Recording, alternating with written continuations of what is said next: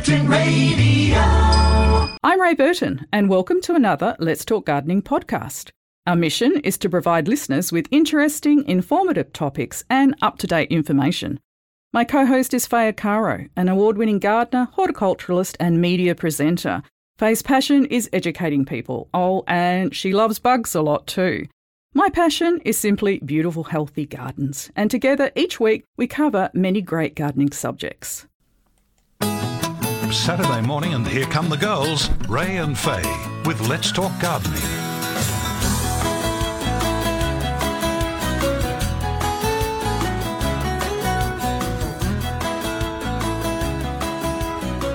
Hey, gardening friends, good morning, everyone, and welcome. Now, the gardening show is sponsored by Desatco Mulch. Make your garden grow with Desatco, available at all leading garden centres and desatco.com. The garden team is on hand. Bev Daring, John Glidden, and a big shout out to John. It was his birthday during the week uh, on Wednesday. He's another year older and braver and wiser, we hope. And uh, he does a lot for us behind the scenes every day, actually, not just today. Every day, John uh, is is working away for this gardening show. You can send us an email this morning, gardening at curtinfm.com.au. And uh, the class act, Alan Simons, kicked off Saturday morning in his usual style, and Rob Miller helped him do it. Thanks, boys. And we enjoyed our morning cycle with Jim Crinan, and Jim will be back next Saturday morning. Faye Arcaro, you're nodding your head at me and you're agreeing with me. We've got some nice weather coming up, haven't we? We certainly have, interspersed with a little drop of rain, which, Which is great. the perfect recipe for our gardens. I so I always look at the weather from the gardening perspective. It doesn't worry me about anything else. I'm always thinking about the garden and how it's benefiting or not. But uh, we do jump up to 30 on Wednesday, 28 on Tuesday. So there's a couple of spikes, but then it drops down again by the end of the week.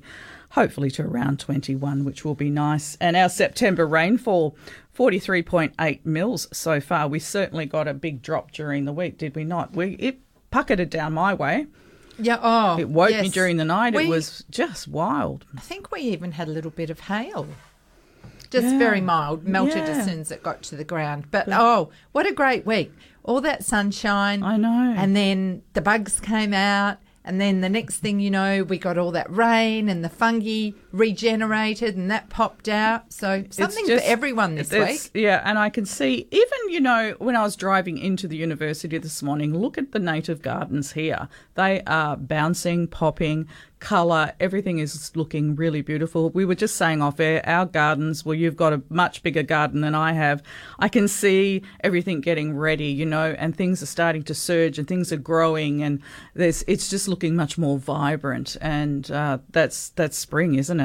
And the weeds are going for gold. They're, they're going, yeah, they certainly are in my garden, and uh, yes, I I'm at a loss because I have the creeping oxalis that is going through my garden, through my plants. You can't spray it because it's you've got good plants there, and it's very hard to get out. So that's yet another problem we might try and look at and ta tackle as the morning progresses. Daryl Hardy, Senior entomologist of DPIRD is joining us at 8.40. Uh, we love getting Daryl in the station. He's a lot of fun and he's just such a font of knowledge. And not only not only is the, you know he a champion of all pests, and there is a new pest that we will be talking about, unfortunately, he's got huge gardening knowledge as well. So he's an all-rounded He sure is. Yeah, Dude, he, has isn't he? got an amazing garden with palms and cycads. I That's know. So I mean, we just love having Daryl. Daryl here. So okay, um, let's go straight out to Queens Park. Got a question about guava and mango trees. Hi, Karen. How are you going?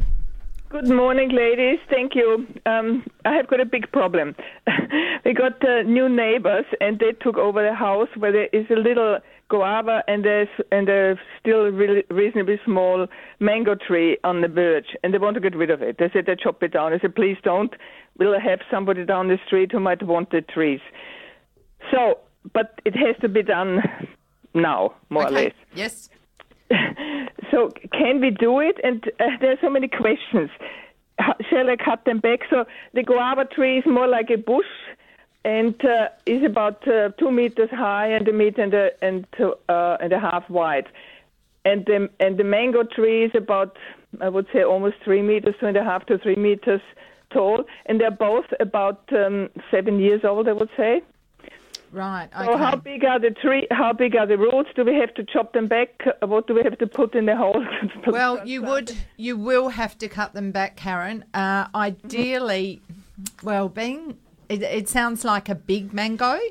Uh, unfortunately, you know, for a home gardener, getting the root ball the size that you need it is no easy task because of the weight. so, yeah. If a, a professional was doing it, they would have machinery. They could come in, and they would be able to to dig a much bigger hole and get many more roots to move the tree, and either have somewhere to put it in another location straight into a hole. But that's talking about machinery. If you're doing it by hand, you can really only take what you can physically manage. Yeah, that's what I thought. How how how big is the root ball? I had no idea. With the guava, the the guava tree, uh, it looks doesn't look that that big. So um, is that should be easier to move. But I don't know. Have they got uh, shallow roots? Have they got deep roots? Well, you'll know when you start digging. I ha- I haven't actually dug up a, a mm-hmm, mm-hmm. guava, but once again, you will be determined by what you can physically manage. And Yeah. if it's going into the ground, you can have a any size hole. If it's going into the pot, that is your determining factor. So first of all, work out where it's going. You you Oh may yeah, yeah. We know we know that where, where it's going. So I have it, do I have to cut it back hard just Well, to, to is it- half their size or first of all, where is it going? In the ground or in a pot? in the ground? In the ground. Good, good. Okay. So prepare that hole. I there's a lot of things that you can use. Organic material with a little bit of clay in it helps hold moisture and nutrients. Um, prepare that hole, dig it, mix it with the outside sand. I'm guessing in Queens Park Yeah, yeah. and some slow release fertilizer. So that that will be the best preparation you can do for now, and include some compost too. That will help. Um, take as much as you can physically carry or move. Okay, the bigger the root system, the better. It will be um, when you look at the canopy of the tree, you have a, a drip zone, so it will probably be out there. So I don't know if this is upright or or spreading. Um, Yeah, it's not too it's not too wide. I would say it's about Yeah. a meter and a half wide. So Okay. both of them.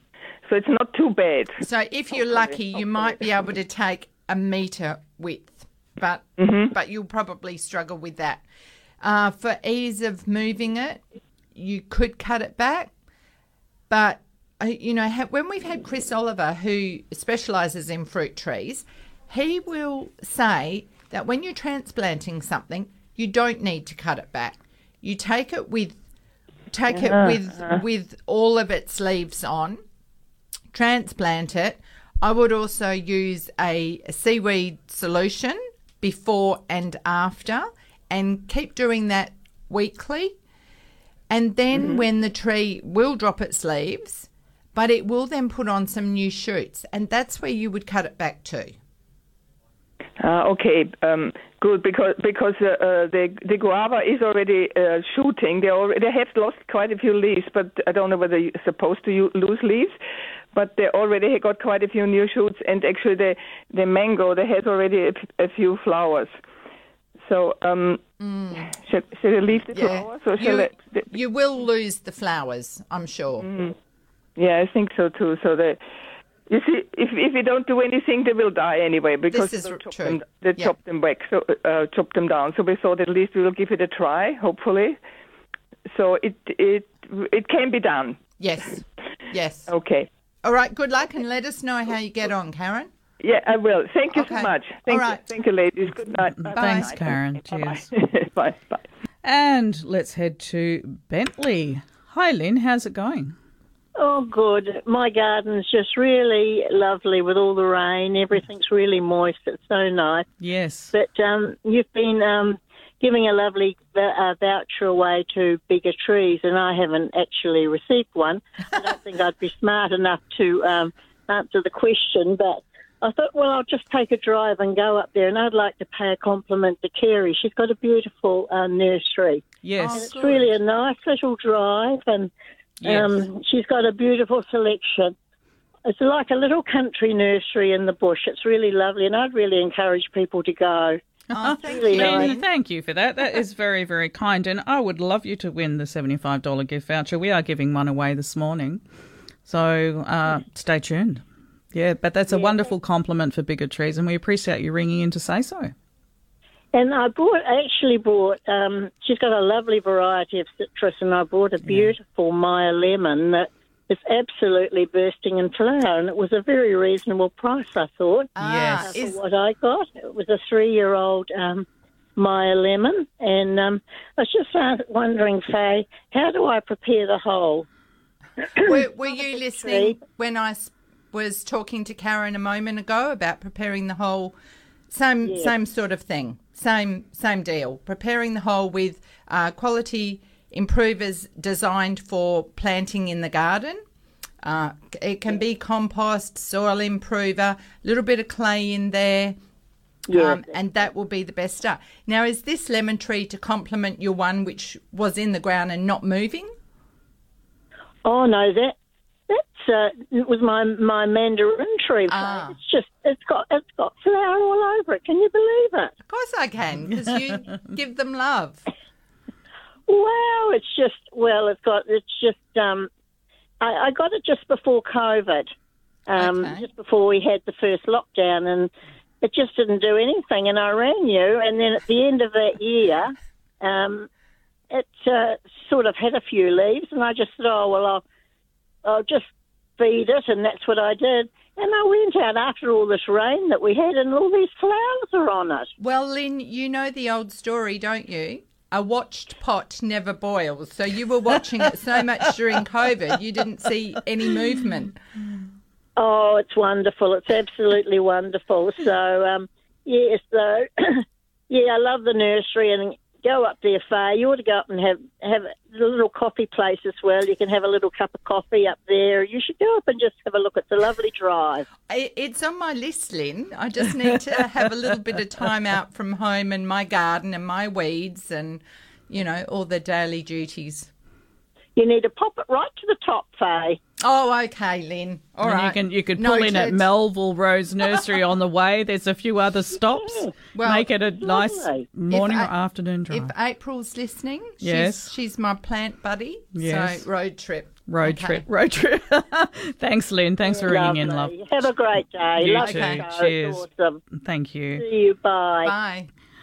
Okay, nine four eight four one nine two seven. Um, I I I'm getting very close to getting my uh, shade house built. Very Oh, very close. yes. Oh my goodness! I'm just about having a heart attack. So uh, we're just just getting some f- approval through the council at the moment, and I think that's all going to be quite seamless. Um, thank you, thank you, and uh, I cannot wait. I think I'll in a couple of weeks' time it'll be up Wow. and or, or less. you think the council's going to approve it that quickly? Well, we it's it's it's not a it's it's only a structure made from with you know wood and um, shade cloth etc etc. So it's Do uh, you need approval for that? well in our suburb one never knows. It pays Okay. to cross our T's and dot our I's. And uh, the fellow that's building it said, "I'll ring you today. Everything looks okay." He's spoken to the council. We're doing the right thing because if we do, if we didn't get it approved, then you can guarantee someone will report us. So we're Mm. doing we're doing everything correctly because you have to in my burb where I live. Yeah. And uh, so yeah, I I I, I can't wait. I so tell wait. us about it, Ray. So Oh.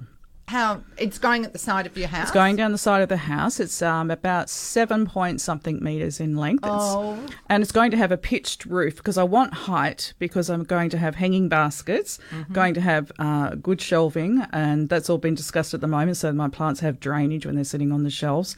And it's going to also have uh, on the pitched roof with the how can I describe it? With the shade cloth, it's going to be in large squares that can actually be lifted out and removed so that you can move them off and on as you need to if you want to.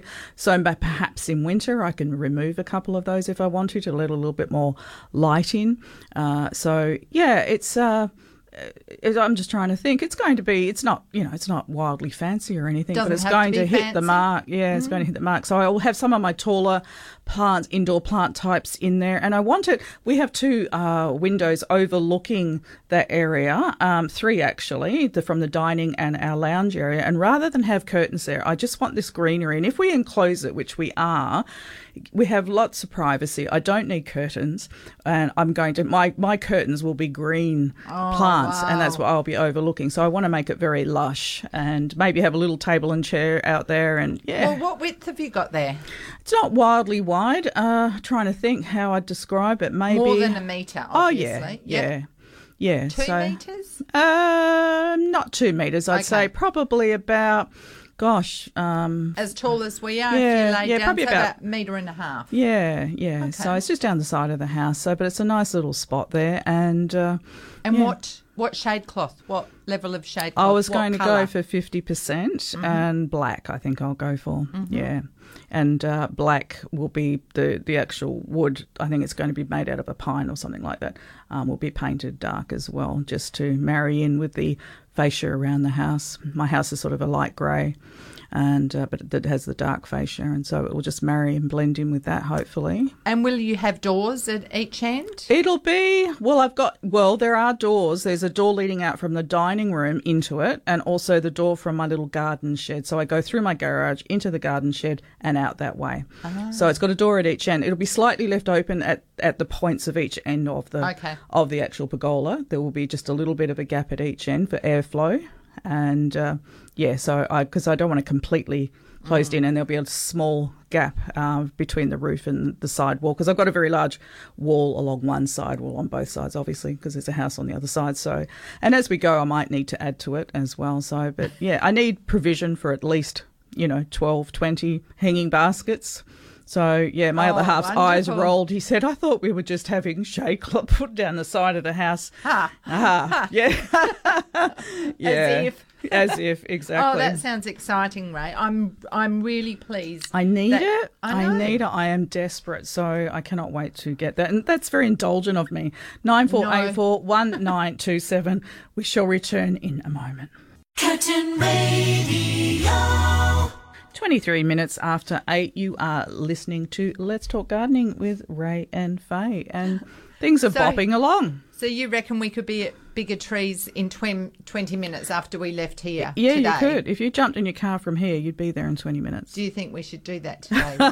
I wish that I could. I can't, but I'd like to.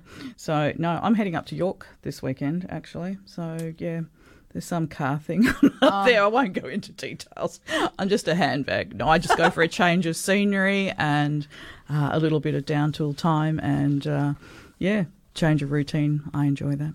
And I love that York. will be I lovely. love and the wildflowers are out. Yeah. Look, stop on the side of the road Mm. and just get out of the car and have a look. When you see a patch of colour, Yeah, just go go, for a wander just off the side of the road.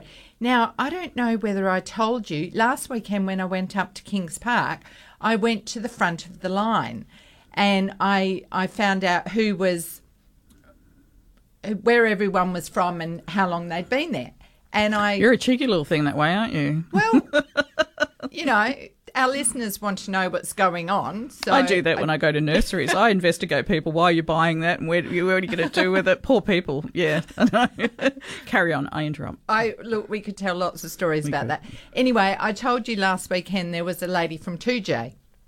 This week I got an email from the lady at Toodyay. Her name was Elaine, and she, well, I think we were at a, a naturalist club meeting a couple of years ago, and she was showing someone her photos of these blue sun orchids, I think, Yeah. um, big patches. And so I turned around and you know, stuck my nose in and said, "Oh, can I have a look?" Anyway, she's she was trying to save them because the the road was going to be cut up, and there were hundreds of these blue orchids. Well, they're budding up now, but she's now also on a fight to save a 420 year old powder bark tree. Yes, I saw it. It's a beautiful looking Um, But tree. yeah, how's that? She said we Hmm. briefly spoke. So this lady I mean, we cross paths in our lives, don't we? Six degrees of separation. And then I had morning tea at my place with another friend yesterday who introduced me to a friend of hers. And the lady she brought had been to my garden 14 years ago. oh wow.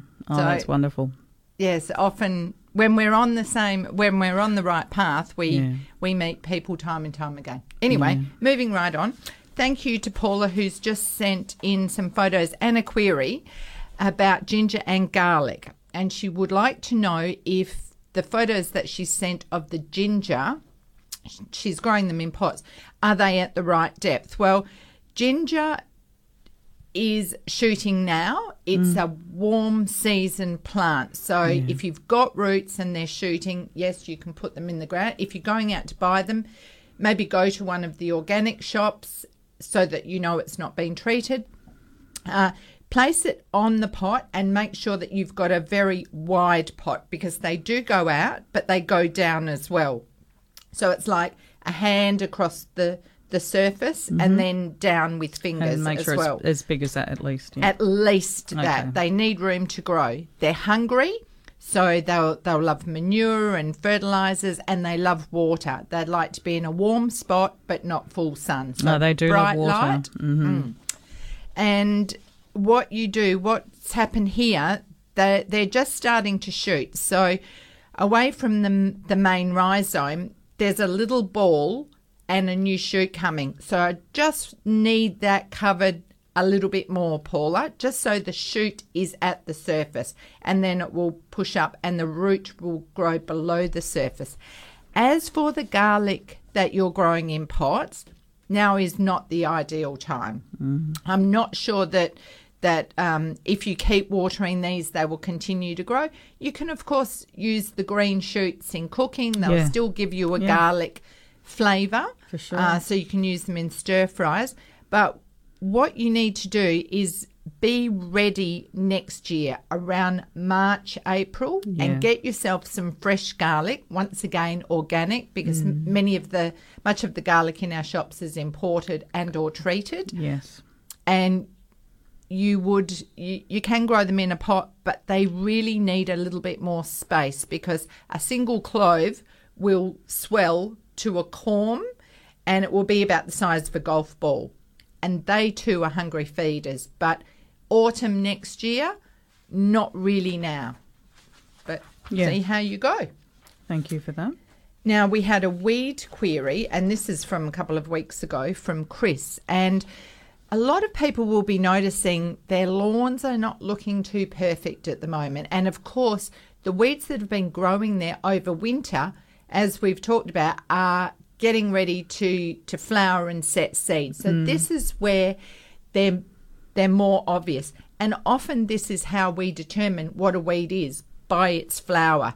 Now, all all we can really tell from this is that it's a grass that Chris has pulled out of the lawn. I did send this email to Clayton mm-hmm. of Infinity Lawn Care, mm-hmm. and he said that it is Parramatta grass. Now, because we're looking at killing a grass in a grass, Yeah. there are a limited number of products that you can use. Use, yeah. Uh, he did suggest that there's one brand which I know a lot of people are using on the Lawn Addicts Facebook page. Oh, I see. And it's called Bow and Arrow. Now, I know, I'm not sure if you will get this in the major hardware stores. You may have to go to a specialist nursery. Maybe John could have a look uh, and Google uh, Lawn Pride.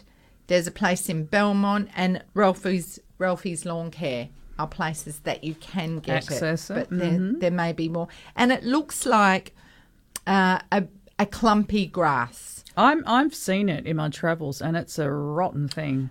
Well, there there are a few grasses around, but like I said, until they flower, it's hard to determine what they are. So thank you to Clayton for that one. Yes, indeed. So we've got Dr. Darrell joining us this morning, haven't we, Ray? We do, and looking forward to that. He's always a bundle of energy.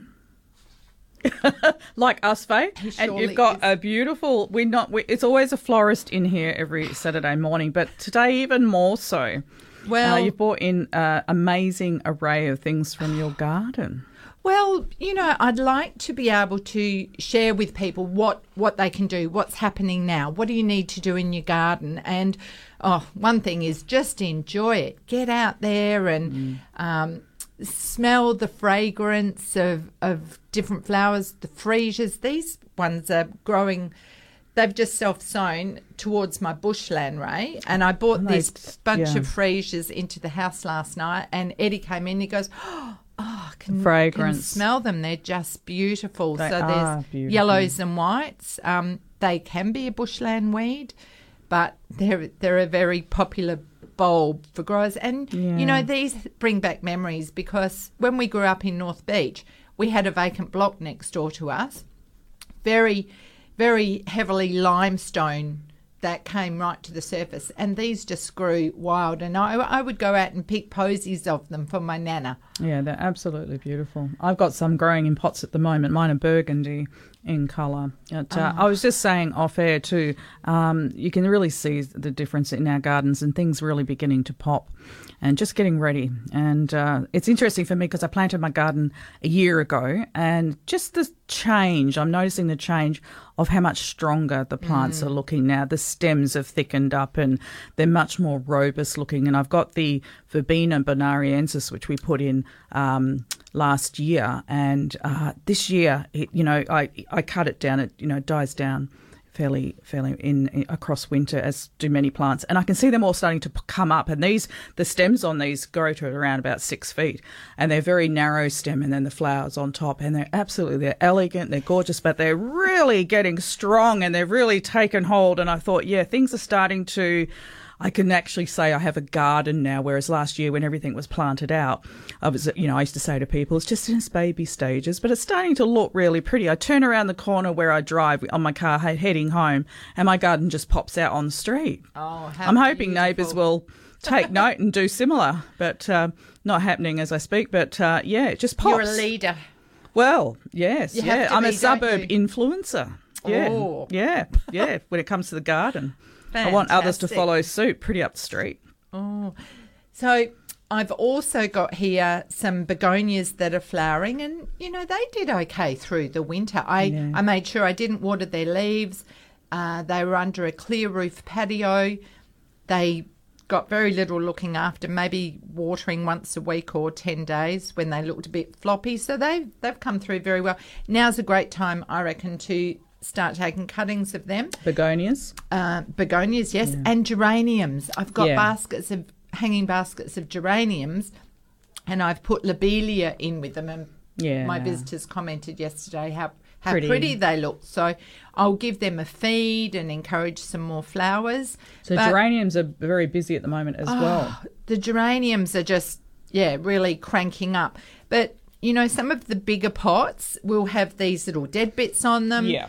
So you know gardening doesn't have to be tedious. You go out there with your cup of tea And just you- pick- and just yeah, pull with one hand all the little dead bits off it. If it's looking a bit long and lanky now wouldn't be a bad time to give them a, a light cut back Hmm. just to thicken them up and take cuttings give them to friends Yeah, that's a really bright colour, that one, isn't it? Is it like a very bright this, coral? This is one of my favourites. Um, I really like the ivy geraniums. I've just found that they're they're tougher. They're less susceptible to rust. Mind you, I haven't grown the other leafy ones for many years. Mm. Um, there's some beautiful patterned leaf and coloured leaf ones that Mm. I'd probably like to have a go at soon. Did you buy anything at the fair last week? I did. I bought chrysanthemums, Ray, Ah. something different, but I've decided that I would like to add more flowers for picking Yeah. in my garden. Yeah. I'd like to be able to bring, bring you a bunch of all the same thing. Oh, nice idea. But no, I like the variety here. Mm. Um, we're heading to Balcatta, talking about garlic and ginger. Barbara, hi. Hi, Barbara. Good morning. How's, how are you, girls? Very good, thanks, Barbara. Okay, um, you were talking about um, garlic and ginger, and I would like to know the best place to purchase some corms for the garlic and the ginger. Okay, an organic sh- grocery shop or Yeah, some. I understand that, but whereabouts do I go? You're in Balcatta. Oh, um, I'll tell you what, John might know because he's at Mount Hawthorn, so you're looking for an organic supermarket. an organic grocer. Grocer. But also your uh, Saturday morning markets. Yes, that's a good place. And markets. your nurseries, of course. Nurseries okay, will have so them. I, I've got um, two um, um, uh, the big nurseries next, uh, quite close to me in um, Karrinyup Road. But Yes. um, I'm, I'm just wondering whether they will be organic if I purchase them. Oh, from look, there. if, if you purchase them from a nursery, you will be getting the right the right stuff. Uh, they may not be organic, but they won't have been sprayed with inhibitors for supermarkets. Okay. Yeah. Okay, well, I was just curious when you said the organic shops, and I thought, well, I wouldn't know where to go. But, Right. Are you Uh, on yeah. the internet, Barbara? Uh, yes, I am, but could- I haven't. Um, I haven't joined you on the internet yet. Okay. Well, and the other thing is that I probably need to clarify is that we were talking about an edible ginger. Now, if you go to a, a nursery, you may be able to purchase edible gingers from there, but they will also have a range of ornamental gingers. No, I want the. Uh, I've been eating ginger um, and garlic uh, ever since I became a senior because I heard how good it is for you. Yes. So, um, yeah, and when I purchase them from the supermarket, especially the um, garlic, it's always not really. Uh, it's old. when yes. the time you get into the uh, corm itself, um, it's probably ready to be planted again. And also, the ginger is so expensive to buy. Oh, and that's that's one reason why you grow it yourself. And and they're lovely pot plants in that they have beautiful green foliage. So Well, that's what I'm after. So that's mm. what I want to do, please. All right. So when you go to the supermarket or to shopping centres, look for a, a grocery store that is organic or check out the markets or check out your nurseries and ask around. Okay, wh- where am I likely to find those markets that you were talking about? Uh, is there one close to Balcatta? Oh, surely uh, Up Shopping Centre have like Sunday markets, like car park markets. Do they? Oh, okay. Oh, they. Oh, I'll give I'll Yes. give Karrinyup um, um, uh, shopping centre a ring and find out when the next one is. Yeah. Oh, a lot of markets are dotted all around on a weekend, um, all around the burbs. Yeah. Shopping shopping centre car parks, often when shops aren't open, you know, a lot of the Okay. retailers. Oh, oh, that's very helpful. Thank you very Oh. much for your help. Be warned, Barbara. Once once you uh, find the plant sellers at the Sunday markets, uh, you'll probably want a shopping trolley to take your Goodies. Purchases home. Oh well, that, that's what it's all about at this age. Absolutely. Thanks, All Barbara. right. Cheers Have a good that. day. Bye. And let's head to Two Rocks. We're talking about sweet peas. Arthur, good morning. Good morning, girls. Uh, Hello. I don't know what we'll do if you guys decide to knock off and don't pro- do this program anymore, but Oh. I've got a problem. And the problem is, uh, I was told that uh, the plants that I'm growing, which are sweet peas, and I've grown them in the same ground every year, that they must be lacking in something because they crawl around the ground rather than going up the up the wire. They will not climb up. They will. They they like melon plants. They want to run around the ground. What am I, Um, are they lacking something? Well, there are different types of sweet peas, and there are some dwarf ones that you, Yeah, you can no. grow, and they just grow grow low. I've always had to encourage mine, so I get like the bamboo skewers, Yes, and- put them in. Yeah. yeah, and put them there, and then encourage them to go up, and then once they're about fifteen centimeters long, they they should start producing tendrils, and and climb. They'll climb. Yeah, you got to play around with them to get them to get up. Oh, you do. but- and sometimes they they get a bit um you know, they go the opposite way and they'll just lay down on the ground. So back Yeah, you go again and That's what mine have been up. doing this year. Perhaps I haven't been well enough to deal with them, but however, Have you taken No, your eye off them? that's uh, probably half the trouble. But anyway, uh, yeah, I, uh, but I had uh, a chap here yesterday telling me, hey, they lack in uh, something. He said, use Epsom salts on them or something, and that'll make them go up. But I don't know whether that. So I thought, I, I said, I know what I'll do. I'll ring the girls in the morning and I'll ah. find out. Well, what I would do, Arthur, is to give them a liquid feed of Yes. uh, something like the Miracle Grow, Thrive, Yeah, Power Feed, that, something Thrive. like that. Mm. Yeah, it will yeah. boost the blooms, mm. Mm. and rather than give them one element, Mm. it gives them kind of everything they need. oh, good. I All would right, I'll do that do then. that. and it it will push them along. You just encourage them back to where you want them to go. Give them a, a drink of a fertilizer. Go back again. Make sure they're going the right way, and you will see them jump out of the ground with the warm weather and some liquid fertilizer. Oh, yeah, so I'll keep persevering with them. I, I, I, I haven't been too well this year, and I just I haven't done it. So they've been Ah. crawling around the ground, and it's been annoying me. So Are you all right, Arthur? Are you okay? I'm, I'm, I'm coming good. Yeah, good, I'm coming good. good. Yeah, All yeah. right. Well, it is lovely to I hear from you again because I know you've been regular over the years, calling Thank you. calling us. Thank you. Thank you very much. Yeah. I Hmm. And don't know what we'll do if you guys decide not to do it anymore. We'll be lost. Well, I don't think we will decide not to do it. You'd have to speak to our boss man. Yeah. Oh, good. All right, Arthur. Um, good luck and report back. Report back. Thanks ever so much. Thanks, love. Our Cheers. pleasure. Bye now. Bye, Bye. now. Quick break. When we return, we're chatting with Glennis. You are listening to Let's Talk Gardening. Special guest in the studio, Dr. Daryl Hardie has joined us, senior entomologist of DPIRD. Good morning. Good morning, Faye and Ray. Lovely are to ya? have you here. Uh, yeah, I'm up, and as you said, I was listening on the way in. The bundle of energy is here. Yeah, yeah, absolutely. you could talk under water with a mouthful Yeah, of oh, marbles, Yeah, yeah, like us. right. Yeah. and gargling sing. Yeah. Um, can I just quickly do a correction, please? My my apologies on the Parramatta grass. Clayton, thankfully, was listening in, and I actually got it wrong. The Parramatta grass is to be controlled with glyphosate, and you don't spray your whole lawn with it. Just that. You would paint the individual grasses in the lawn. The bow and arrow would be for the oxalis, which was a separate inquiry.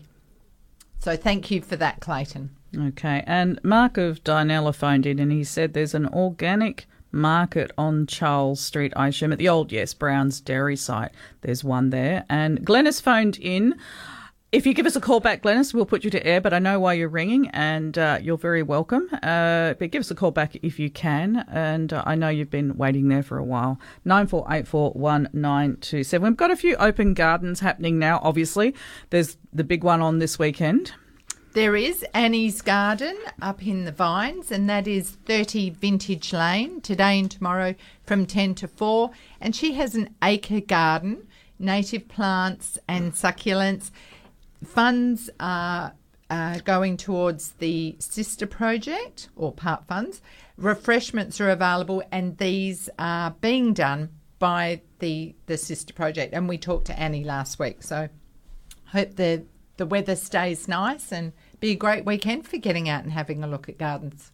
Yes, absolutely. Perfect weather. And John did come in with details of your York weekend. It's a Oh. drive and dance, and he wanted to know why I didn't know about it. so that's on um, from the 17th to the 19th. Free entertainment with DJ Sheree. Saturday dance with the Dukes of York. Uh, free event Sunday, the York Motor Show. yes. Tickets available through Sticky Ticket, BYO Drink and Nibbles, raffles, and spot prizes on Saturday nights. Sounds it's a huge, uh, actually, weekend. I was up there last weekend, and I'm sorry, last year, and it was absolutely pumping. I might have so- to put that on my calendar. Yes. Mm. So, well, my other half, as you know, he's involved in the Bus Preservation Society, and they're taking up about five uh, buses, you know, uh, very old buses. They get them up there, and then they drive people around the York town, you know, they get to go along. Yeah, so he's involved in all of that, so hence my tagging along. Excellent. So, Daryl, what have you been up to? um, trying to stay dry in this um, rather wet and pro- prolonged winter. Soggy winter, yes. Yeah, so um, there was a dry patch some time ago. I got, I got into the garden, but since then, no, I've just Down been in the, come. I've been in the shed. yeah, um, yeah, sharpening the, the secateurs and getting ready. So That's a great tip. Yeah. yeah, yeah. You need to um, yeah get ready for the spring on on onslaught, yeah, or onslaught. Yeah. So just getting there, and uh, all the citrus are flowering, which is great, and hopefully my limes will stay on the on the plant. Uh, the the little uh, limes will stay on this time. Yeah. But I've had several years of them dropping off. I've, I've picked up a tip that you don't fertilise when they're setting fruit. So we'll just see if this works. Because I think the, the, the temptation is, as soon as you see the fruit, is to go and start putting some fertiliser in. So I'm backing when off they're this time. setting fruit as Yeah. distinct from when they're bursting with bloom. Yeah, yeah, yeah, yeah, yeah. Okay. So well, they're bursting with bloom at the moment. So then you know the flowers are falling off, and the little the little fruits are just there. And I I get lose 90, 95 percent of this lime. So I want them to stay on this year. So I'm so you're off. avoiding the fertilizer. Do you Yeah. use controlled release or granular or I- liquid? I'm an NPK type person. Mm-hmm. Yep. So put that on. Um, yeah. and that's not slow release. No, no, that's not. But I don't put a dump on. I just go and put a light dressing and do Little it. and often. Yeah, yes, that's right. You've got it. Yep. Mm. That's a good tip. And watering it in well and not burning the roots because that's, right, yes. what the surface feeders, granular Yes, fertilizers can do. that's right. I might give away my $75 Bigger Trees gift voucher. Uh, you must be a Curtin FM member not to have won a prize in the last 28 days. Uh, as, as a listener phoned in earlier and uh, was, uh, I think she did it, gave us all the, the run in for the bigger trees. I don't have to say very much. Uh, I'm only joking. Uh, it's a fabulous nursery up in Pickering Brook. And if you'd like to see more and you can access the internet, biggertrees.com.au, have a look at just what is in this nursery. It's absolutely sensational. Family run, immaculate, fabulous Kerry Spriggs from Bigger Trees Nursery. Now, here is your question. And John is at it again, so you have to blame him if you think they're too hard. How many bees does it take to produce a teaspoon of honey? How many bees does it take to produce a teaspoon of honey? We'll be back shortly. Curtin Radio. You are with Let's Talk Gardening, and we have a prize winner for our $75 gift voucher. Thank you for playing, and I will, I guess I can give you the answer to that now, shall I? Yes. Okay. Uh, my question was how many bees does it take to produce a teaspoon of honey? And the answer is 12 bees. 12 bees. Yes. Yes, a lot of bees. Yeah, their lifestyle. 12? 12 bees. Yeah, to produce one teaspoon. And it will take them, what, about six weeks? Well, that's their lifespan, isn't it? Yeah, Mm. four to six weeks. So, yeah, there you Mm. go. They they only produce. I think I think each bee produces. I don't know how. I get these um, cryptic messages from John. Uh, maybe it's one twelfth of a teaspoon in their lifetime. So yeah, twelve bees uh, to produce one teaspoon, which is not a lot. Shows you how hard those little guys work, right? Well, we know, don't we? yeah, it's okay. Daryl Um, would know. He's our senior entomologist, Yeah, Dr. I actually, Daryl. I actually run the bee program now, so I'm learning rapidly because I've never done bees before. But uh, yeah, I Fabulous. have a couple of really good staff that are right into bees, so I, I just make sure that I keep them happy. Very okay. good. And we will be heading to the news at 9 a.m. And our winner is Sue Richardson from Gabbadah? Gabbadah. Gabbadah. Where Up near, that? Um, Gingin Way, I believe. Okay, good on you, Sue. Excellent. And Glennis of Innaloo phoned in and she wanted to say thanks to myself for recommending John the gardener. He was marvelous, and she'd recommend him to anyone. Yes, he is marvelous, Glennis. I know that, and uh, but I think John's got. A, a lot on his plate and really can't take on anymore. But uh, I know he was in sort of range of where you live, and uh, we wanted to help you out. So I'm glad that you've had some success uh, with John, and he is uh, an avid Curtin FM listener. And that's how I met John, just simply through him being a listener and making contact one day. And now we are in contact all the time, send silly emails to each other. And uh, that's been going on for years. And he's also very much uh, a dog lover and a gardener as well, obviously. And he looks after, he's retired now and he looks after other people's gardens for them. So Oh, you're welcome, Glennis. We like to help where we can. Okay, I will be quiet and you guys can carry on. Well, we have some breaking news to share with our Mm. listening audience. So, everyone, sit down and listen in to Dr. Daryl. Yeah. Oh, right. So thanks for inviting us on to share the good news. well, that's not good news.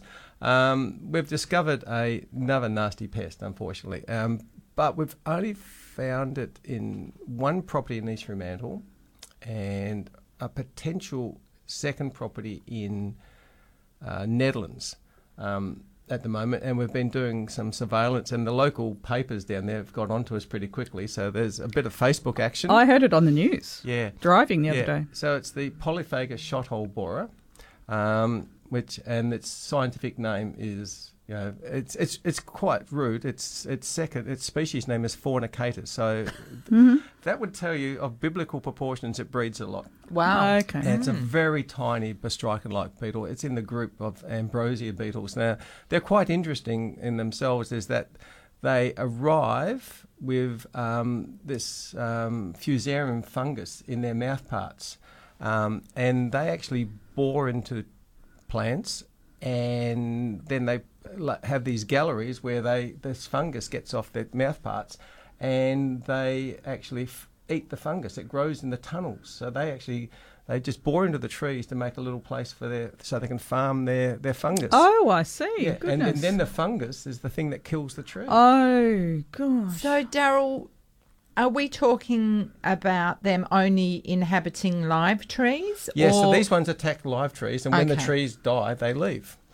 Um, so um, yeah, and now there's there's there's trees that they reproduce in, and there's trees they feed on and cannot reproduce in. So the the tree that we've found it in at the moment is it's it's a maple tree, but a lot of people call them box elders too. But we'll just say maple. So in that group of trees, um, so the primary hosts are things like uh, yeah, maple, obviously, liquidambar, uh, plane trees. well, we have a uh, lot of those. That's in right. So Perth. that's why um, I mean the East Fremantle Council has been very proactive Mm. straight away. And of course, um, they're worried because the cost of replacing trees. So you'll get these holes Yeah. bored in, and it's called sh- um, you know polyphagous shot hole Mm. because it looks like somebody shot the uh, the tree with a shotgun. But when people go looking, because they're a very small beetle, Mm-hmm. you, you're not going to find something. You're not going to see the beetle unless you're really lucky. Yeah, you're just going to see this tiny yeah, and they're the size of a ballpoint pen. The actual the, the, the actual the ball bearing. That's in the, holes. photos I was looking at yesterday, the whole precision is incredible. Yeah, it looks like someone's had a little drill. Yeah, that's right. Exactly. exactly. But that's not uncommon because No. we.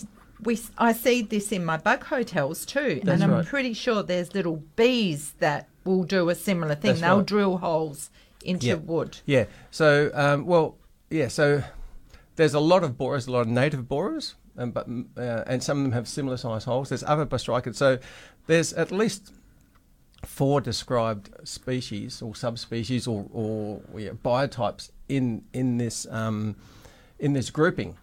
Um, and we've done the preliminary um, DNA and morphological analysis, and it comes back as the nasty one. Uh, we're still waiting for confirmation, but yeah, our our, our uh, diagnostic people are very good. So I'm I'm, I'm thinking Confident. I'm, I'm confident. I'm very confident it's going to come back as 100% that it's the nasty one. So there's a similar one in. Uh, in Queensland, and it has minor damage on avocados. But this one is going through street trees in South Africa and killing them off in droves. It's going through California and killing off street trees in droves, and it's going through Israel and killing off all the avocados. Now, grief. and then I've noticed that uh, when you do some reading, and I've got a lot of people doing reading, sending me stuff at work because we've mounted a response to this. We've got um, um, uh, people saying that um, in South Africa it's attacking acacias, but they're a different sort of acacia to us.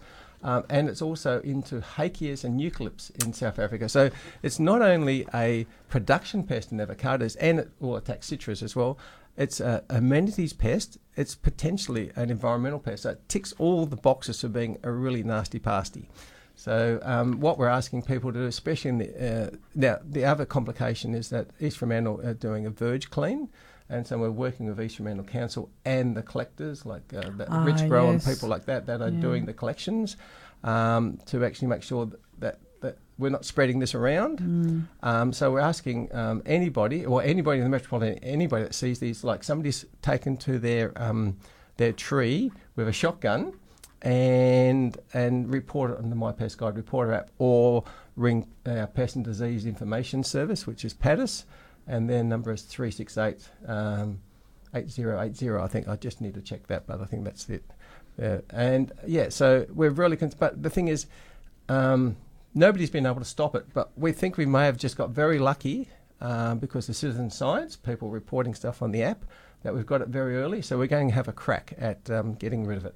And how long does it take for for these uh, beetles to kill off a branch?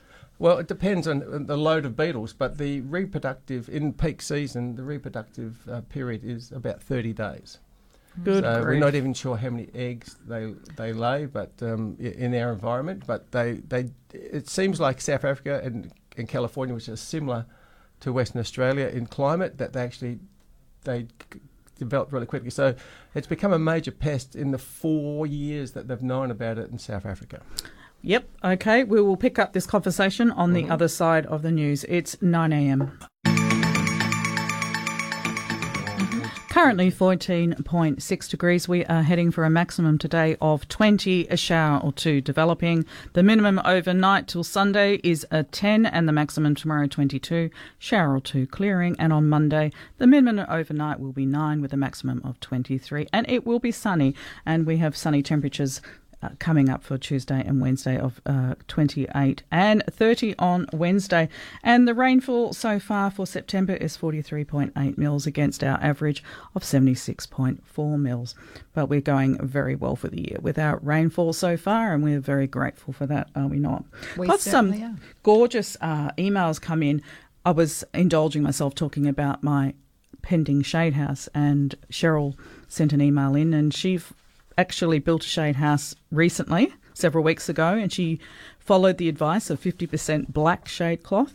And she said her plants have been in there now for 10 days, and she can't believe how happy they are. And that's really interesting that you can see that change very quickly how they just love that environment. Absolutely perfect. So thank you, Cheryl. And I also received another email, and I was talking about wanting to look out of my windows from my lounge and dining room and just see lush green. And they sent in this most beautiful uh, photograph of from the window of their family room, and they just have an oasis. They have a little water feature, and it just and they have the beautiful, you know, the screens that you can buy, you know, Yes, to metal screens. yeah, to block out walls. My dad's actually done that down one side of his uh, area out the back, and he's put some lighting behind it, and it looks great because it just hides an ugly fence, if you like. Uh, and this just looks so impactful. Have a look at that, you two. It's just lovely. Oh, that looks like your backyard, Darren. yeah, it's an oasis, isn't yeah, it? Yeah, it is. And this Very is, tropical. And this is yeah, and this is what I want to encourage. I mean, I want to have this.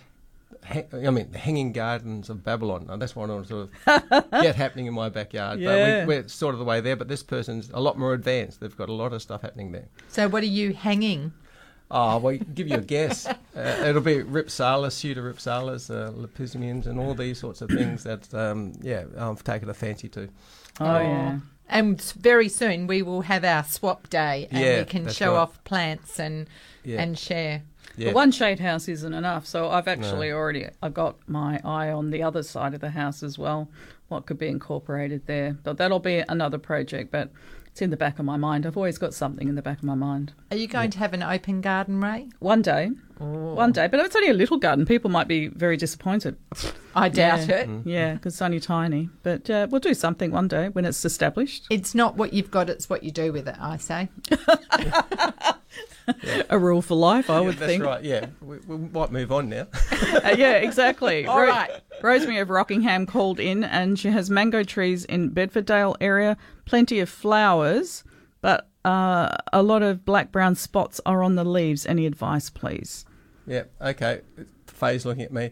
So I think it's probably anthracnose. Yeah. Um, so, yeah, I mean, you could try Mancozeb, but you probably need a more um, uh, potent uh, fungicide if you want to control that. Um, mind you, um, my mango lost all its leaves. It was so cold this winter, and some of the tips got burnt back too. So, Wow. so um, it could be from the you know, up there, Bedfordale, is it? Yeah. yeah, Bedfordale. It could be just the cold. It could be the impact of the cold too. So, What about anti rot Daryl? Yeah, you can try. Yeah, whatever you can get hold of. But Systemic and yeah, yeah, it just depends whether it's. I'm not. Sh- I'm look. I'm an entomologist, uh, but you know, pathology is Mm. I'm a horticulturalist. yeah. So um, yeah, look, it just yeah, just do a bit of googling, and I'm sure John's onto it now to come up with um, what's the best. But it's either yeah, cold, um, and we're getting some yeah, uh, or it's um, anthracnose.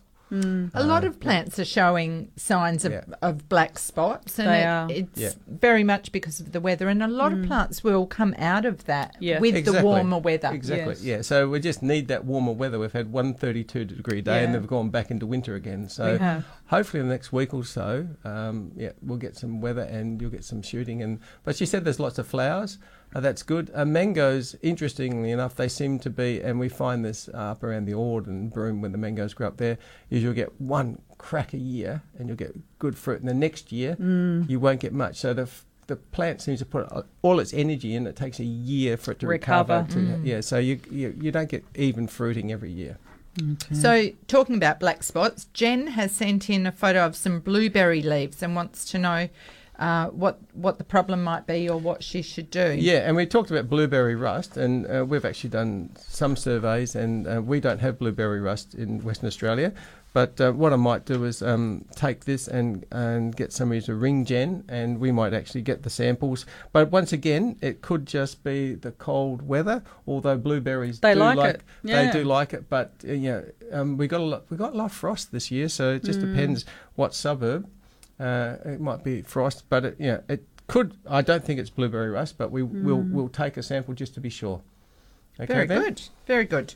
And we have received an email from Michelle, and she has a, a weeping rose, and it was a red cascade, and it's changed to white. So, Ray, you said you've had this problem on one of your roses. Well, when I had uh, the burgundy iceberg, I know, and I've seen it. I see it down the street where I live. They've got burgundy icebergs that have turned white, and I, I had it happen. They can um, revert back to the rootstock. And uh, what I used to do, if I saw a white white one pop through, I'd remove it straight away, tackle it that way. But yes, I, I believe that's what's happening with So, that. So yeah, trace tracing it back and tearing it away Yeah. rather than cutting it, because if you cut it, it can actually continue shooting Mm. and, and putting out more growth. So, you tear it away and just keep doing if you that. can, yeah. But I know the red cascade. My parents have that one, and uh, it's an absolute beautiful uh, weeping standard. Yes. So, yes, unfortunately, Michelle, get in there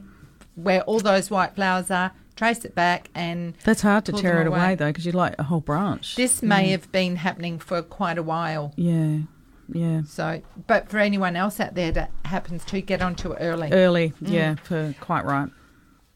Moya has sent in some beautiful flowers from Lesueur Nas- National Park. Gorgeous. And these are isopogons. Now, Yeah. they are available in nurseries. There is a, a one called candy cones. And just like they're like drumsticks, like bursts of beautiful pink flowers, just absolutely gorgeous. And yeah, a must have in the garden. Talking of pink, a little bit of pink has been sent in by Wanda and she has got a beautiful show of camellias that are providing dappled shade to some Azaleas. beautiful azaleas underneath, reds and pinks and splash of white in there, and they they are just Very, very stunning. showy. And azaleas, camellias have just had a wonderful season, don't you think? Well, we've So showy. We've had cool and Yeah, they it. Perfect Yeah. ingredients for them. Yeah, absolutely. Daryl, let's get back to the pests. So We better get back we to were that talking borer. about the borer. Now, what what can uh, gardeners do? Well, at the moment, we don't want them to chop out any trees as suspect. We want them to report them. So, and, and look, just because we found East Fremantle doesn't mean that's the ground zero. It could be somewhere else, and uh, it could have moved there or been transported. Um, people, even when trees are being chopped down, we've found in the East Fremantle area, um, people come by. Oh, can I have it for firewood?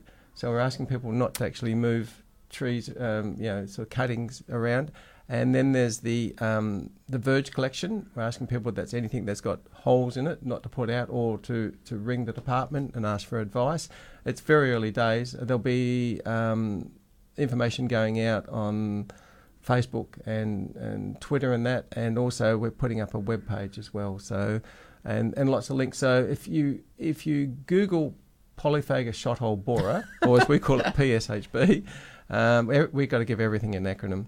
Um, then you will see um, what it's done in, in South Africa, and there's some really good stuff in um, websites in South Africa, and a lot of diagnostic um, help there, and to, you know, so you can know what to look for. And also the California website's got a couple of videos there, and they're actually doing stuff with school children and that to try and get them to spot it. But it, it's got away from them there, unfortunately. So So I guess if people are out in their gardens and they're they're tidying up or their branches look sick, o- Yeah. often people will say, you know, my citrus has got dead, dying branches. So you get in there, clean them out, um, cut back anything dead and dying, but Yeah. inspect it for Yes. the little tiny holes. That's right. If you see it, take a photo and then report it either through my Pest Pest Guide. Reporter app. Or through the Pest and Disease Information Service. Yep. And, and so far, we know that it's attacked a maple or a Yep. box elder. What else will it attack? Well, um, things like magnolias. Oh, Yeah, really? yeah. Uh, Any, basically, any of those like deciduous trees that people love, they're sort of on the list. Um, and of course, our environment, we're not sure uh, if the host list will be the same. It'll probably be, Mm. but it does like um, any tree that's stressed. And as I saw Oh, during yeah. the break, what tree in Western Australia on on or in Perth on, is not stressed over summer? Mm-hmm. So, um, and then there's feeding hosts and reproductive hosts. So some of them it just has a feed on, but doesn't actually, um, the fungus doesn't establish, doesn't kill the tree. But the, the, the actual true host, yeah, the tree usually becomes an X tree um, eventually. So within a year or so. So in the first year, you probably won't see a lot. Um, it's the second year. So this will be a long, slow haul for us. We'll have to ki- do repeat sampling and surveillance and that. But uh, yeah, you'll see um, as we uh, ramp up and get people trained, there'll be more and more people out doing the surveys and that, um, especially in the East Fremantle area. And we're having a look in the Nedlands area at the moment. But yeah, like we're saying, we're not getting target fixation. It may be somewhere else in the state. And then as Mm. we talk to our colleagues in other states, they will be going out and doing um, surveys as well to make sure they don't have it as well. Um, so hopefully we've got it, you know, at the very early stages, and we can get on top of it. Mm. Uh, we're looking, investigating. Um, so even if we chop down the tree, we've got to dispose of the. So, yeah, and they might be disturbed when you chop down the tree. So we may have to treat the tree before you chop it down. We may have, to, and then we, and then if we mm. chip it, and then we're investigating. We don't think it's going to the root ball, but we'll probably grind out the stump anyway. And because they're so tiny, conventional chipping may not actually. Oh my goodness! How yeah. small So- are they? Two Oh, millimeters. Two millimeters. They're tiny. So we, we couldn't really see that. All you well. would really you see could, would yeah. be a black a black dot. It would look like Yeah, a black little bullet. That's what Yeah. it looks like. Yeah, it's got a blunt head. Yeah. Um, So um, yeah, you you look for the you look for the symptoms, the the, Okay. the weeping in the tree, um, holes in the tree, and when you get a, when they first get in, they they they make these galleries, but they're all close together, and then um, the lady that reported the reason she, um, she was because she'd lost the tree last year, and this year we've had that storm just a couple of weeks ago, and of course it weakened the limbs, so the, the maple was dropping its limbs, Yeah. and so that's when she saw the holes in the, in the fallen limbs, and that's when she reported it. So it was, it was How really lucky. good. yeah, Mm, in a way. Well, we're lucky at the moment. We just don't know. Yeah, Mm, yeah. yeah. So Okay. that's that's one pest, and there's another one up in the north, and you know you go, oh, here we go, another pest. But when I was doing the reading on the Californian website about the um, our little friend, um, I, I, there was a quote there that says that California is dealing with one major exotic every six weeks. So, you know, because of the way we live, and even with COVID, there's still immense trade and stuff moving around the world. And uh, look, I've been on some phone, phone hookups, uh, national phone hooks. The the technology we're starting to deploy to detect incursions um, at the ports and that is really ramping up. Uh, And Australia's right on the front foot about um, trying to. We don't want to be in the California or the American situation or some of these other countries um, that don't have quarantine. And, and yeah, I do a bit of work with East Timor, and they've got every pest known to man. It's just really hard to produce, to produce, you know, um, enough food because the pests and diseases are just taking everything out. You know. So, what else have we got All to right, look so- for So, in the garden, well, Daryl? Well, yeah, it's not here at the moment. It's it's in the north. It's in um, uh, Broome and Kununurra. It's called the American Serpentine Leaf Miner. Um, and that one's been we've been following that one for a while. Um, uh, we're, we're just keeping uh, tabs on that. It's just too hard to control. So this is another leaf miner that gets into a whole range of um, uh, like salad vegetable type things and, and leaf mines. Um, and at the moment across Australia, we're under attack from three exotic leaf miners. So there's two on the east coast, up in Queensland, New South Wales, moving down, and we've got one in the north here. So there's just been an explosion of these things um, moving in uh, to Australia in the last couple of years. So um, yeah, so you'll see leaf miners in, uh, in thistles and the whole, and there's actually a, a leaf miner that got in a, f- a few years ago called um, Liriomyza, uh, I think it's brassicae, and that and there's native ones too we've found. So we're, there's there's a, until you look. There's a whole range of these native ones, but the one that got in a few years ago is a just a minor pest, and we found that one a person reported it from Busselton um, earlier in the year. We went down and investigated that, but it's this one that doesn't do a lot of damage. But it was in the um, it was in the uh, let's see what you call the the gardens, the community garden down there. Oh, right. Yeah, and uh, yeah, it just yeah, and what the it's a little uh, it's a larvae of a, a very tiny moth, and it bores out the centre tissue in the leaves, so you get all these squiggly patterns. So there are native ones, and there's, there's and there's these exotic ones that are heading our way. Now the one we've got up north, the problem with that one is it's very hard to kill. So um, yeah, so yeah, we're, they're already looking at possible biological control agents, but for the backyard garden, it's going to make it even more difficult to grow things. So Oh, please that's, that's the problem. Yeah, I know. That's Oh. that, that's that's the issue. We want we don't want to have So to this is a, a shout out to all of our listeners to Yeah. be even more diligent. Yeah, anything, and, and this is Yeah. why you know one of the main reasons. I mean, apart from you two wonderful ladies, one of the reasons I come here because it's part of my job is to actually Yeah. uh, get community support because Absolutely. we've got limited resources within government. We can't be in everybody's backyard, No. and not everybody doesn't want us You in their the backyard. backyard, yeah. So, our, our listeners are the eyes and That's ears. That's right, yeah, and that's why I do garden pest world. societies and all these sorts of things. Is to just, and that's why we invented the My Pest Guide app, so people can report stuff, um, and we'll get back to them. We'll provide advice, and, and we'll let them know. Uh, but if it's nothing, uh, and then if it is something, then yeah, we'll mount Yeah. a response and try and get things early. So, Daryl, what's happening? Oh, we it's that time, Ray. Which time? The break time? Yes. Okay. we'll be back in a moment. Thank you for your company this morning. Special guest in the studio with us, Dr. Daryl Hardie, senior entomologist from DPIRD, and we are getting stuck into some really uh, interesting information and um, heavy information, but we need all of our listeners' uh, assistance, and that's why Daryl is here. We've got a gorgeous open garden coming up in a couple of weeks' time on Saturday and Sunday, October 2nd and on October 3rd, Glenfield Open Garden on behalf of the Cancer Council. It's in Mount Nasura for Glenfield Place, Mount Nasura, and it's a beautiful garden filled with rustic charm, native plants, and succulents. Uh, there's going to be a plant sale, there's a bric-a-brac stall, local arts, sausage sizzle, tea and coffee and cakes and scones, of course, and raffles and more. This is garden is being opened by Anne and Kelvin Bain, and it's in Mount Nasura, and the address is 4 Glenfield Place. $5 entry fee only, uh, and it, all proceeds to the Cancer Council. And the pictures that Kelvin sent me through, uh, the garden is uh, very quirky and very interesting, and certainly one to put in your diary. So that's October the 2nd and October the 3rd, coming up Glenfield Open Garden in Mount Nasura.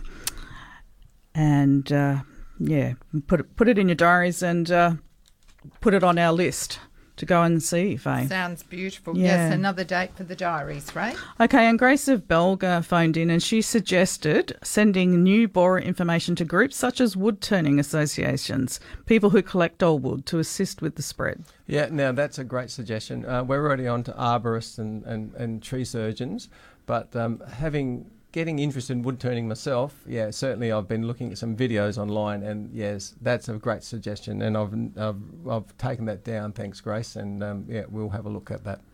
Okay, let's head to Mundaring. Margaret, good morning. Good morning. girls. And Morning. Dr. And Darren. boy, yes. Boy. I like that boy. Boy. Boy bit. Yeah. Not old boy either. Yeah.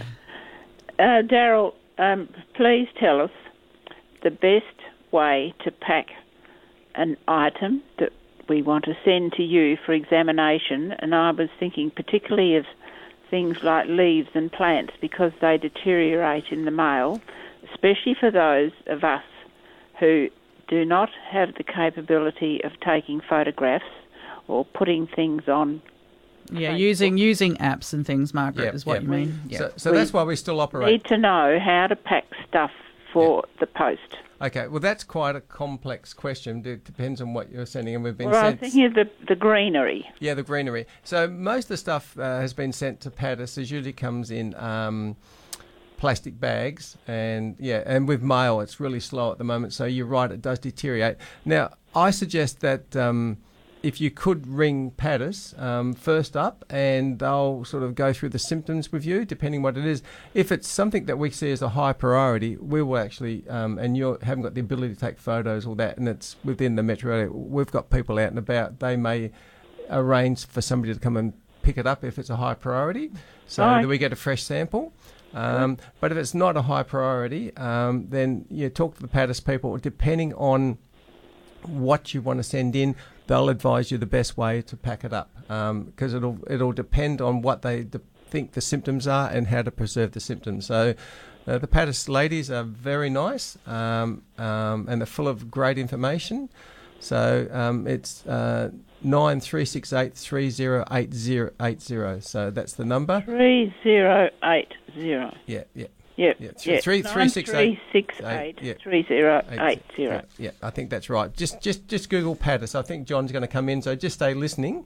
Because it used to be a one eight hundred number, it's changed, and I've got so many phone numbers in my head. Yeah. Um, that yeah, but uh, it's Pest and Disease Information Service. Okay. Uh, yes, I'm just wondering um, whether or not you would have a chance to just repeat a little bit of the detail that you were telling us just before nine o'clock news because my two dogs started to bark and I didn't hear a thing. so that was about to the borer. We we got to the ball point size of the ball point. Oh yes, pen, yes, So so whole- yeah, for for the in that, and I polyphagous just- shot hole borer. So Yeah. it'll be look like somebody shot your tree with a shotgun. Yeah. Um, and the size of the holes is about the size of a ballpoint pen, the, the little ball be- bearing, because the beetles are only two millimeters in length. Um, and they'll be tightly tucked together in most cases um, with a new infestation. There'll also be ooze potentially coming out of the trees, and a lot of deciduous trees, like um, the one we found is, is a maple, but things like liquidambar and um, and uh, plane trees and avocados are certainly on the host list, and even citrus um, is on the host list. Um, there's a whole range, of, and one thing that's very interesting is ricin, which is the castor bean plant. They love them as well. So um, yeah, so um, there, and there'll be some information um, if you get the newspapers and that there'll be some information going in there as well Right. as uh, Yes. stories come along. And yeah, I have a couple of contacts that write for the West Australian, so we'll probably get a nice half-page spread there. I think it's on a Thursday or Friday. She puts it in, so. Um, the person I'm talking about is on leave and works for another channel, so I better not say her name here. No, it, but Yeah. it's just the branches that it attacks, not the trunk. Yeah, well, no, it'll attack the trunk, but you usually find, yeah, we're not sure. Um, it'll, it can be the trunk or the branches.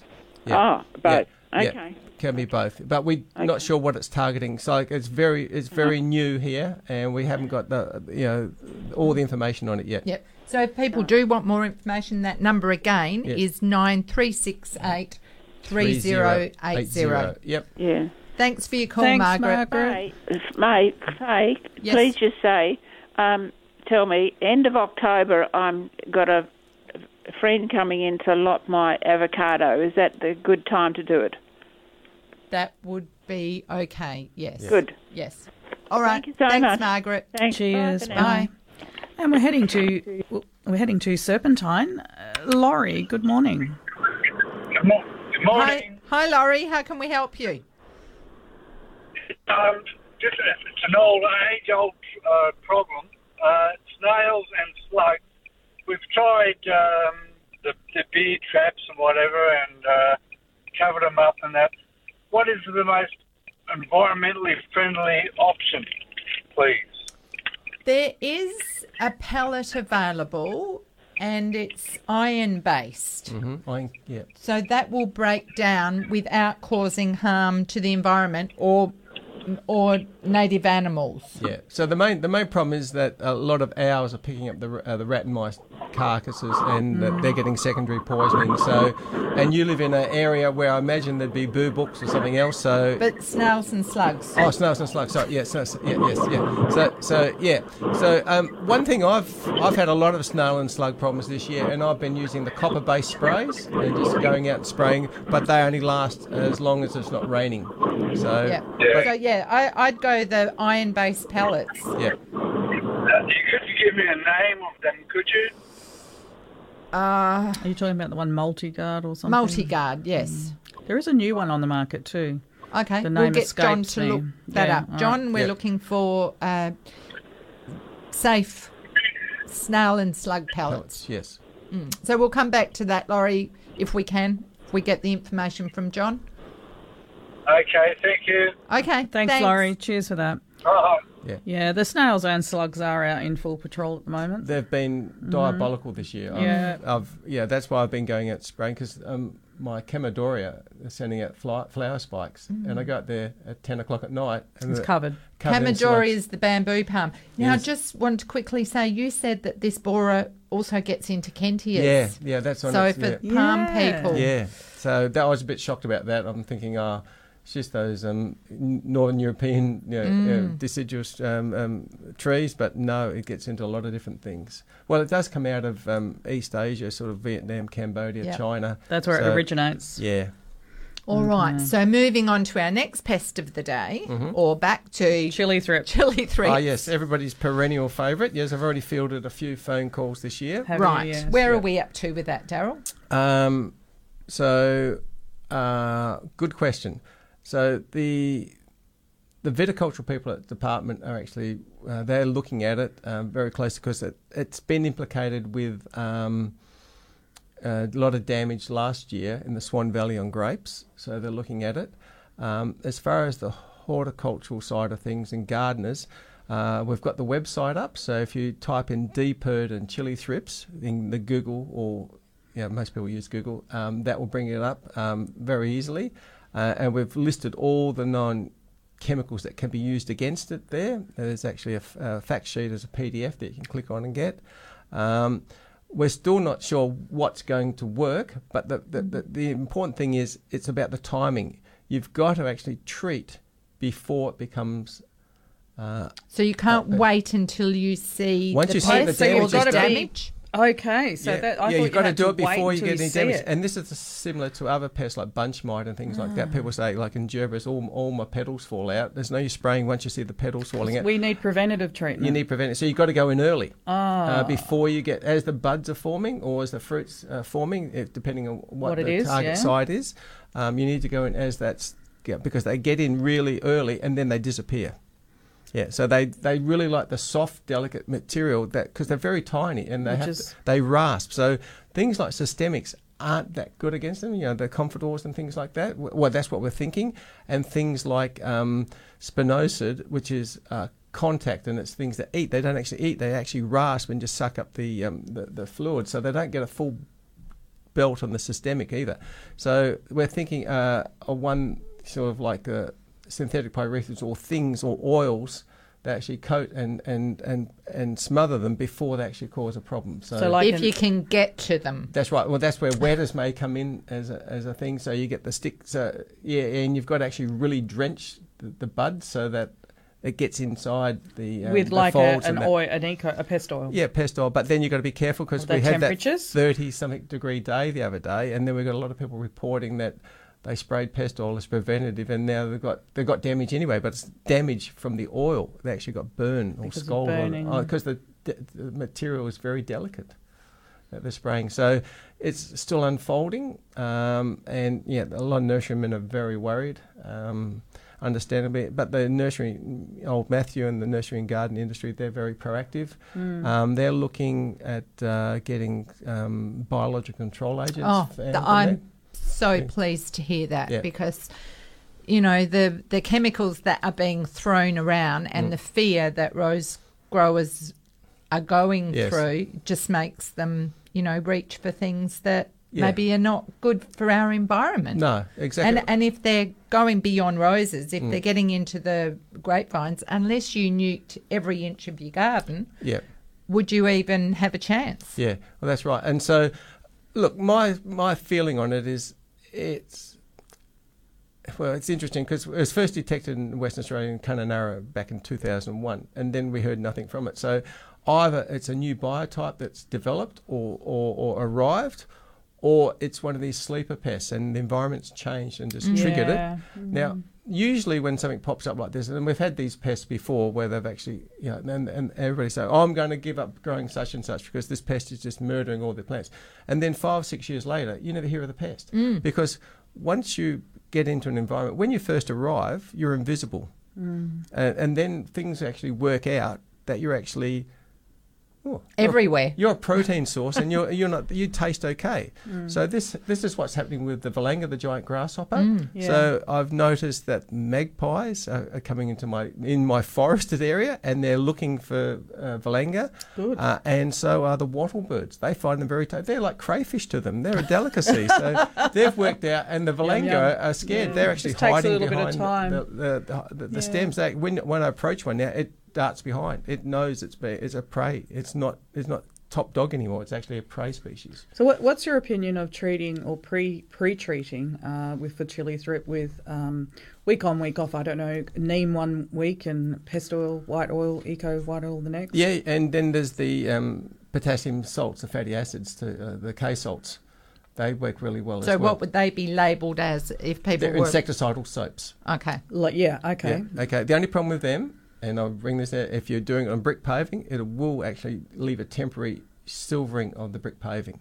Okay. Okay. So, yeah. So that's the only thing. But they're great, and you can, yeah. The thing with neem oil, neem's fine, but it's only registered for non-edible foods. Yes, that's okay. right. You That's, can't. that's it- correct. It's yeah. So if you you can't spray something you're going to eat. no. So even people that you know, some people put rose petals and you know Oh, decorate okay. on salads and things like that. Okay, So yeah. yeah, you can't use neem if you're doing that.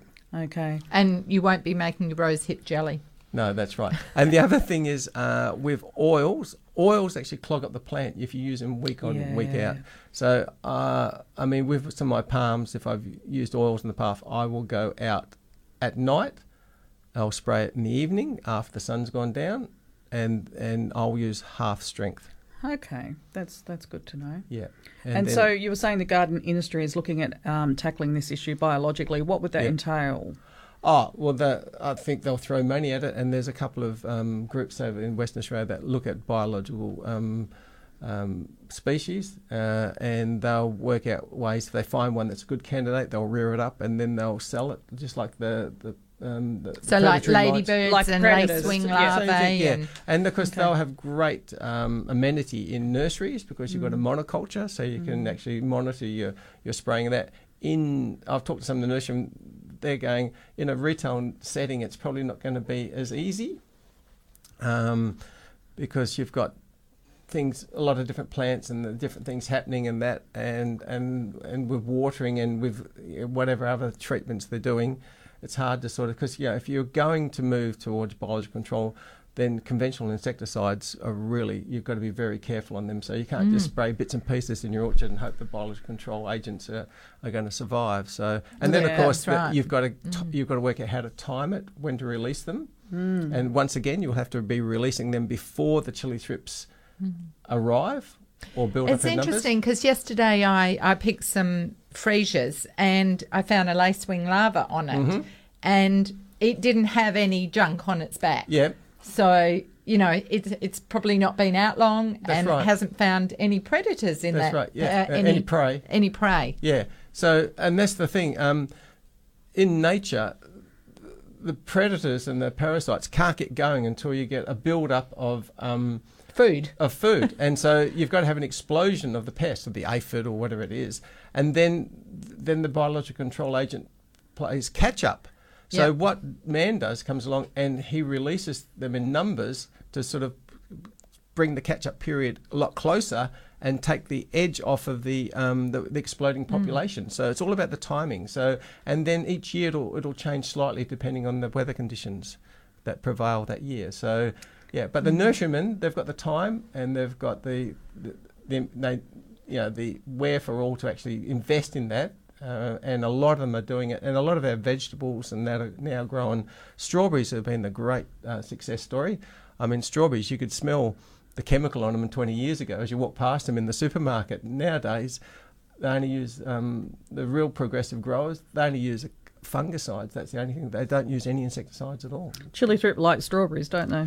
Yeah, they get they like a different lot of different things. Yeah, Yeah, yeah, okay. Yeah, and, I'm disappointed to hear that they're already out because I thought thrip didn't like water, rain, Yeah. and, and, and cooler And temperature cold. and Yeah. cold, Mm. and Well, they're yes. and they're there. Yeah, well, you're saying they're out. I haven't actually seen, heard, seen examples of them actually being out. It may So you be- have no evidence That that, they're out. they're active No, currently. but I'm not actually actively looking for them. They may be out, but most of the damage came after Christmas this Yep. year. Yep. So when you're saying Oh, that, definitely. yeah. So it might be um, a hangover from winter.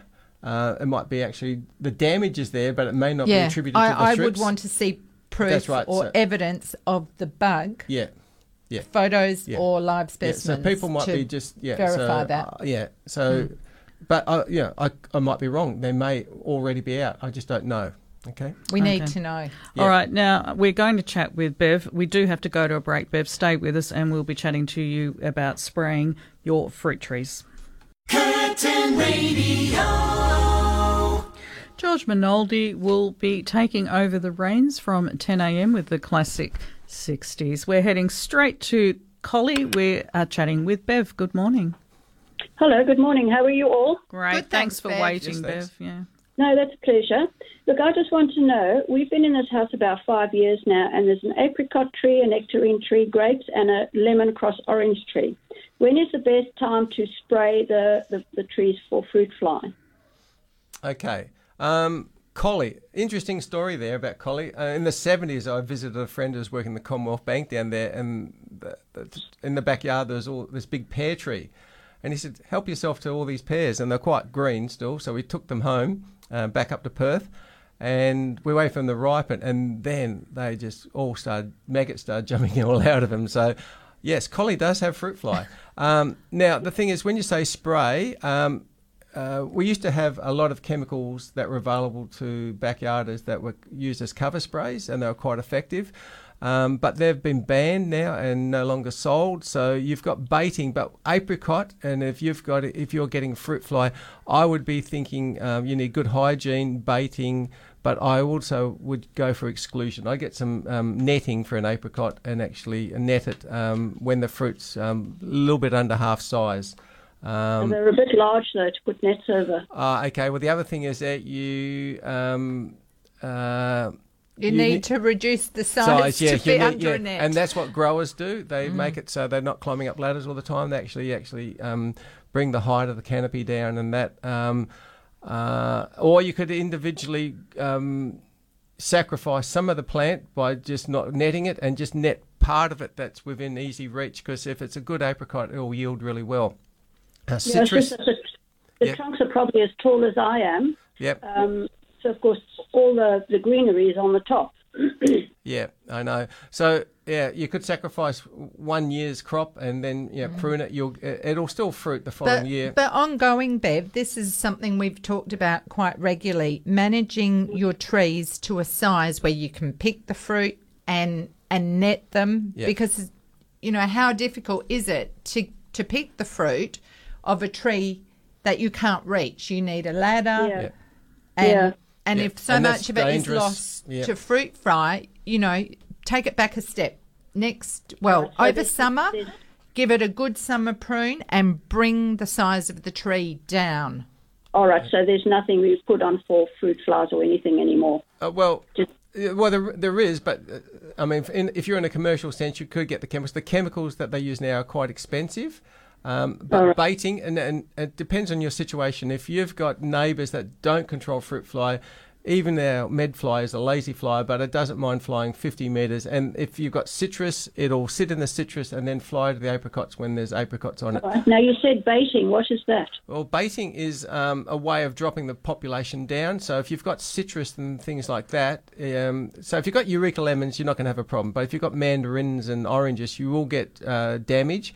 And if you bait, you will lessen the damage. You'll be able to get a lot of your fruit off. So baiting is just um, a splash of uh, an insecticide um, that's like malathion or trichlorfon, which is still available, and you mix it with um, uh, a either a protein or a sugar base. So you can actually use sugar, you can use Vegemite, you can mix the two, you can use orange Oh. juice.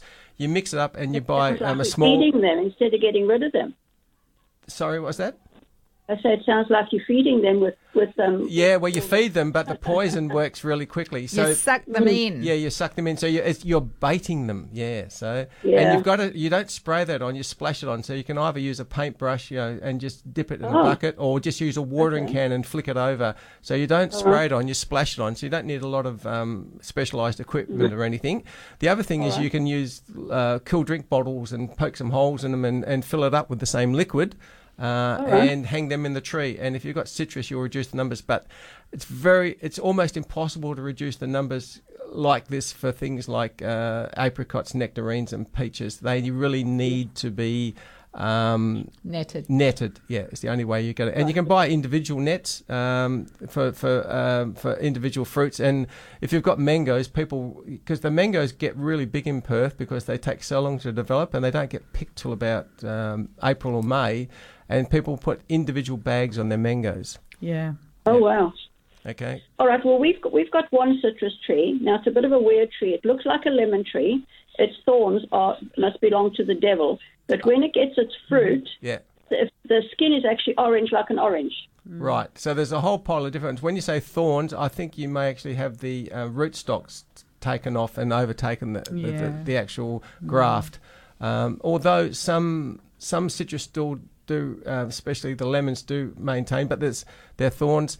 There's a whole pile of um, lesser known citrus. I mean, citrus is such a broad term; it covers thousands of different varieties and types of of, of fruit. So yeah. But Bev, it may have uh, the rootstock may have taken over the tree. So if you can trace down the thorny branches, you may see where it's gotten away, and the the original fruit tree may still be there, but its Mhm. growth won't be as vigorous. That's so right. just have why a look they- for that.